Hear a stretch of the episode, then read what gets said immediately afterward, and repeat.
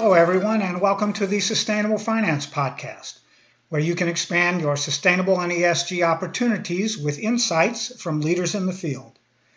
I'm Paul Ellis, your host for these weekly conversations about developments in this fast growing industry. I've been looking forward to having James Rich as my guest today. Rich is the key architect and a senior portfolio manager on Aegon Asset Management's sustainable fixed income and impact venture credit strategies. James has 17 years of industry experience with deep fixed income expertise and a passion for sustainable and impact investing. As the key developer of the firm's sustainable investing framework, James uses a practical approach to pursuing competitive financial returns by aligning with sustainable megatrends. And we'll touch base on a couple of those megatrends during our conversation today. Hello, James, and welcome to the Sustainable Finance Podcast. Hi, Paul. Thanks for having me. James, let's begin our conversation today with your 2021 outlook for the green, social, and sustainable bond market, which has experienced a dramatic increase in issuance of sovereign and corporate debt in 2020.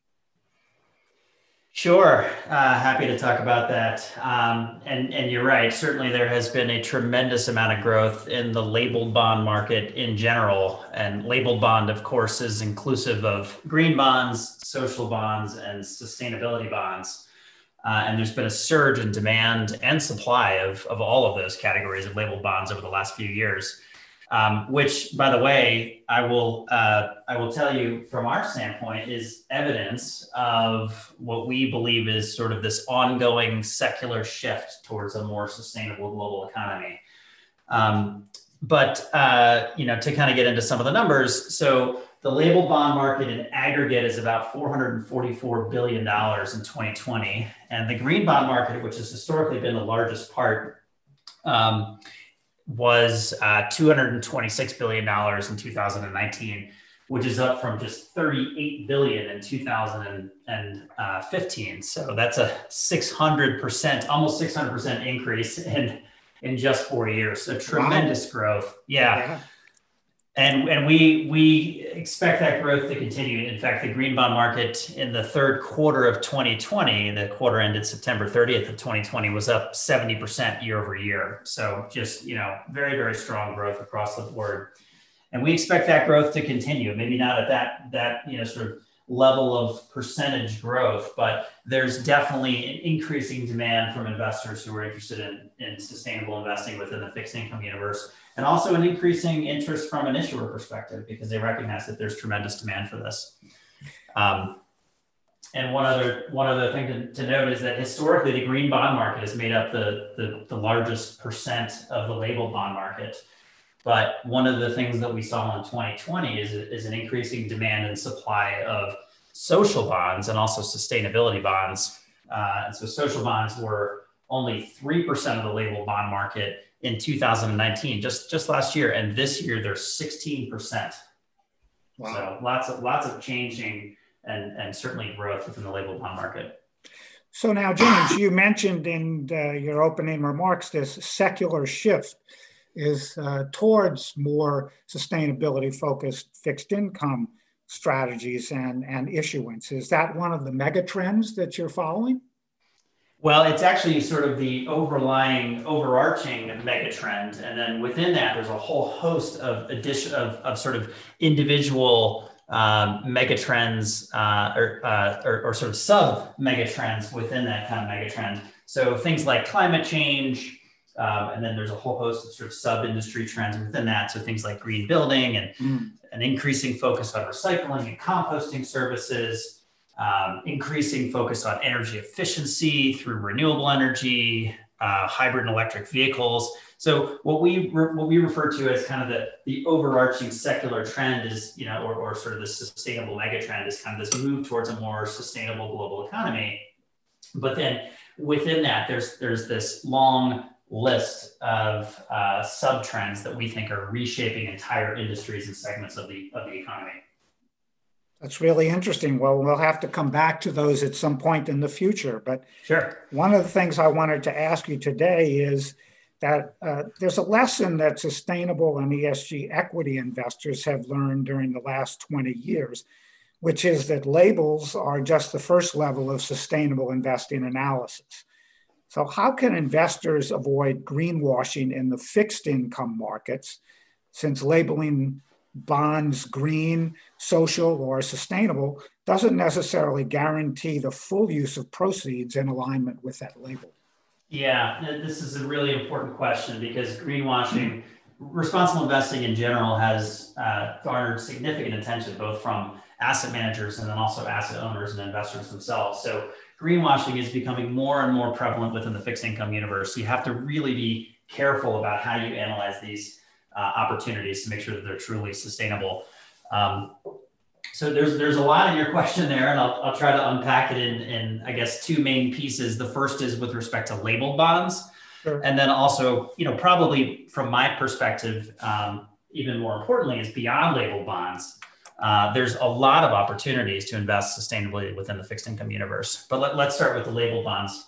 Um, uh, certainly, you know, when you just when you see a bond that's labeled green or social or sustainability focused, it's what we're finding more and more as there's this this tremendous growth in the label bond market is that they're they're they're prone to false promises, um, and so you have companies that promise that they're going to report on their use of proceeds and they don't report, or they report on metrics that are completely irrelevant to the projects that they're actually uh, using the proceeds to finance. Mm-hmm. Um, and you know, so one of the issues that we're seeing, and this is kind of a you know sort of problem within the within the label bond market is that demand right now appears to be outstripping supply, um, and that suggests that there's there's you know there's there's back to my earlier point about sort of the continued growth. We think that there's going to be continued supply coming to market over the next couple of years in the label bond market to to start to match that demand. Um, and sort of you know one evidence that we see within the label bond market is that uh, if you look at the investment grade corporate bond market, we estimate that label bonds actually now trade inside plain vanilla non label bonds by about five basis points. And that's obviously sort of an oversimplification. It varies from issuer to issuer and sector to sector. But what that suggests is that there's actually a premium, or one of the, the fun terms that people use is a greenium uh, within the label bond market, suggesting that there is sort of this premium uh, or, or, or, there, there is this, you know, kind of uh, demand that's outstripping supply. Um, and what that means is that every issuer on the planet is now very interested in issuing a green, a social, or a sustainability bond because they recognize that they can actually get a cheaper cost of financing. So you have to be really careful as a fixed income uh, investor to make sure that you're um, avoiding pitfalls and, and, and, and what you're actually buying is actually truly green or sustainable. Okay. And so one the way that we do that, we have um, a five step process that we use to when evaluating a labeled bond.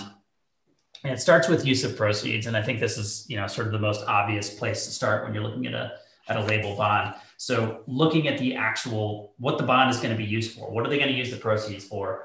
Are they actually truly green or social or sustainable uh, projects?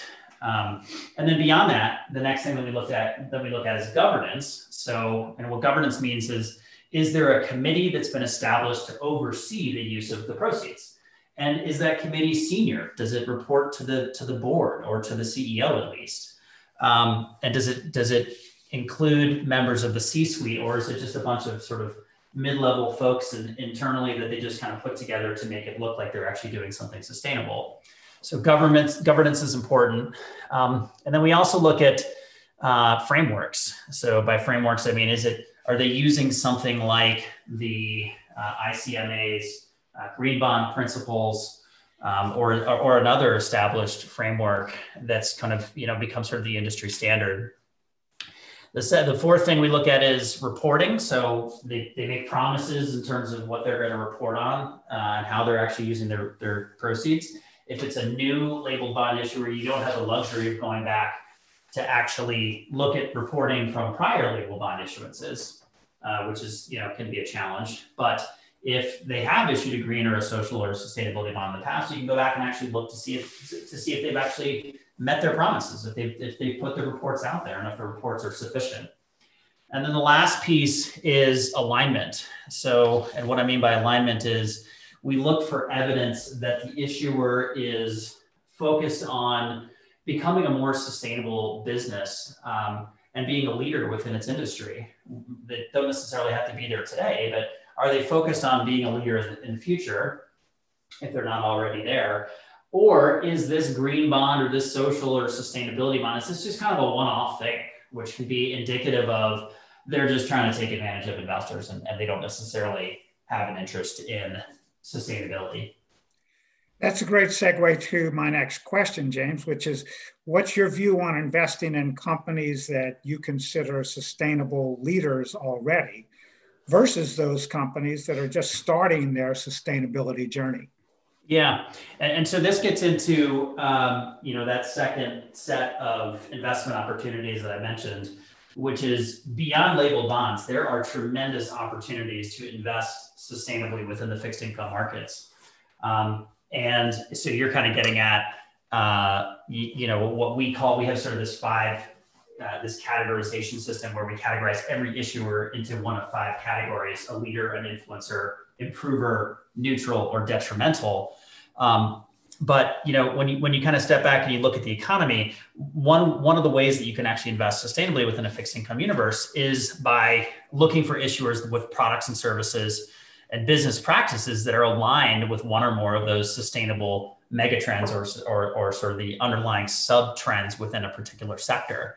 Um, and the interesting thing is that, that the entire global economy has to, almost the entire global economy has to go through a major systemic secular shift over the next decade. Um, and we call, as I mentioned, we call this kind of the secular sustainability shift. But there's entire sectors that need to shift and you have to be willing, as, a, as an investor in the fixed income landscape, you have to be willing to go along with issuers. So, to your question uh, on their, uh, uh, uh, excuse me, go along with, uh, with the issuers on their journey towards becoming more sustainable. So, on your question of um, the issuers that are early in their journey versus those that are already leaders, we call those companies leaders and improvers. I mentioned the five categories, um, and those two categories would be leaders and improvers. And um, what we have found is that, as I mentioned, because there's so many sectors and industries and, and, companies that have to go through this, there are a lot of improvers out there. So you have to sort of think about them and, and think about what they, how they fit into a fixed income portfolio.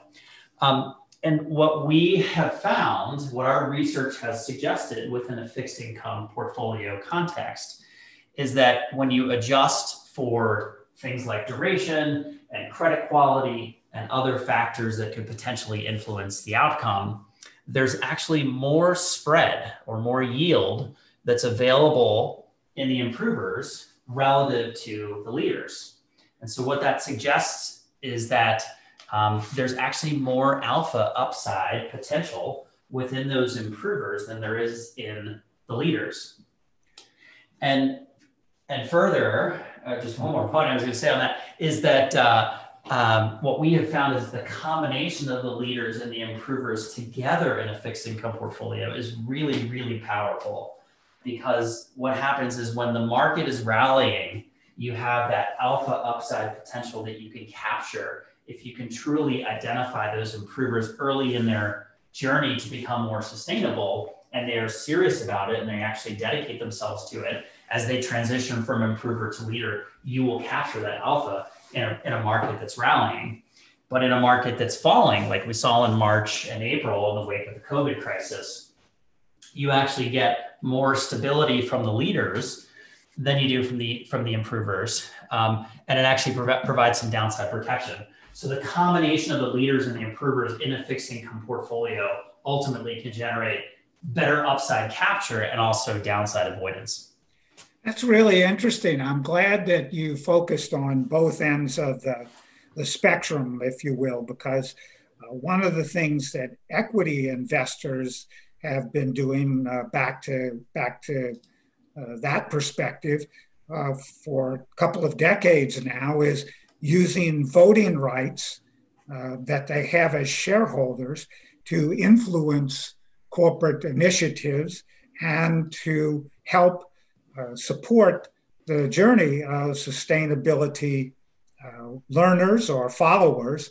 Yeah. And, and help them uh, get towards the outcomes that they're looking for. But in fixed income investors don't have voting rights, right. James. So how do fixed income investors address these kinds of, of issues? Yeah, this and this is a this is a good question, and it's one that we get from clients all the time. So I'm glad that you brought it up. Um, so you're right. If you're if you're a fixed income investor and you're a lender or a bondholder, you don't have a vote. But that does not mean that you can't have an impact on the company. And the way that you impact the company and their business is by influencing their cost of capital.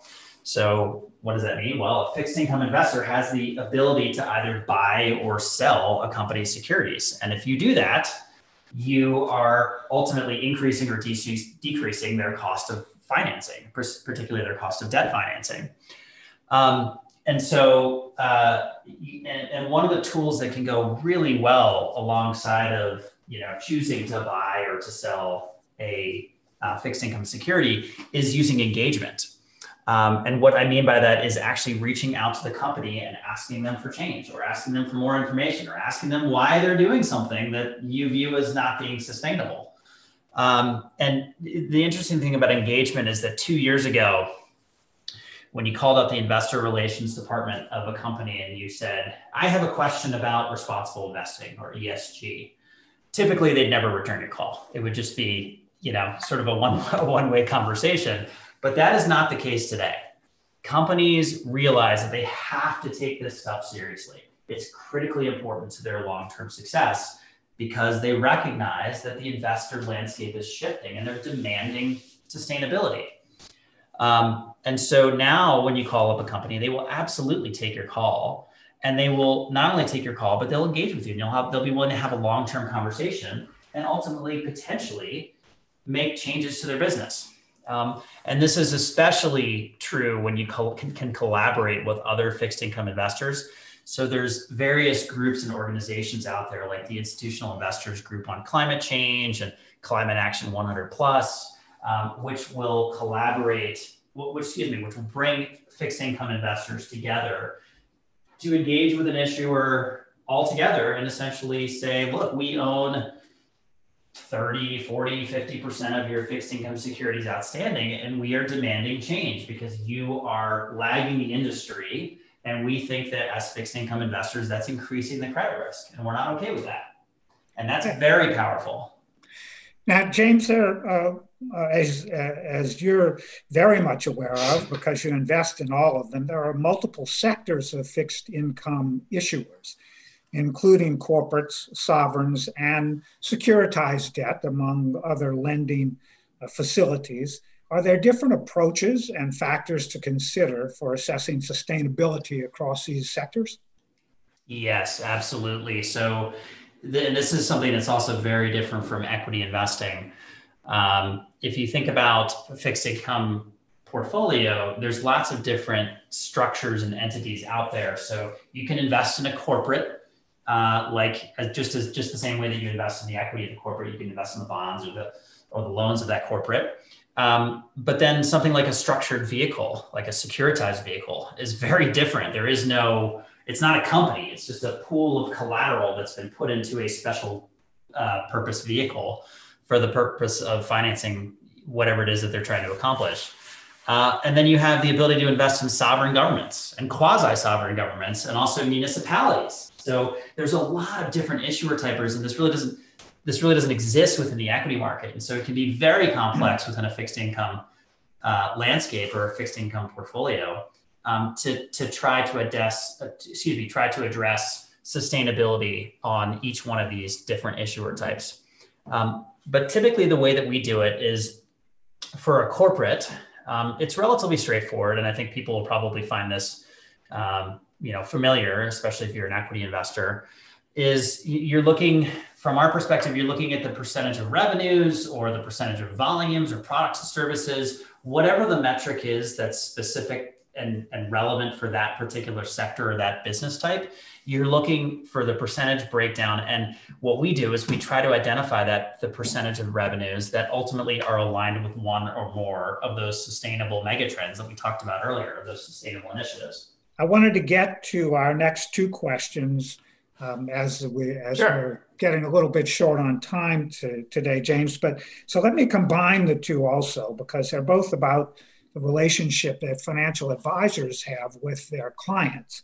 Yeah. How can advisors help their clients put sustainability into practice in the fixed income markets, and what kinds of challenges to investing sustainably within fixed income can advisors be aware of to, to support their clients in overcoming these challenges? Yeah, this is, a, this is a great question. And the first thing that I would say, and the most important thing, is that you have to have a proprietary process. You cannot buy ratings or data from third party vendors. There's a whole host of them out there. But what we have found is that there's a tremendous amount of discrepancy between all of the different providers. And so what that means is you have to you have to have your own proprietary process. And if you if you can't develop your own proprietary process, then you have to find someone who has a proprietary process and can explain it to you. Um, because from our, um, like I said, our our belief is that those third party vendors are helpful, but you can't rely on them to hack, to actually develop a sustainable investing framework. Um, but but basically, there's there's sort of two, and I'll simplify because I know we're short on time. But there's essentially two key things that you have to do. It's a two step process to identify or to to create a sustainable fixed income portfolio. The first is you identify those sustainable megatrends. So we talked about them, and we categorize them into five different groups: climate change, eco solutions, resource efficiency, health and well-being, and sustainable growth. And some of those trends that I mentioned: renewable energy, green buildings, uh, sustainable agriculture, even even on the social side, things like uh, nutritious food and affordable housing. So I start the first step is identify what those trends are, what you want to invest in, and which one of them, which one of those trends you actually think have legs, and that ultimately will generate alpha within a fixed income portfolio context. And then the second step is go through the entire fixed income universe and find issuers that are aligned with one or more of those megatrends. So, and, and here we look at three different elements, three different dimensions of sustainability. The first is, as I mentioned, products and services. The second is practices. And the third is momentum. So, in other words, how committed to it are they and, and which direction are they moving uh, with respect to sustainability? I see. Okay. Well, James, there's clearly a lot more to talk about when it comes to sustainable fixed income investing.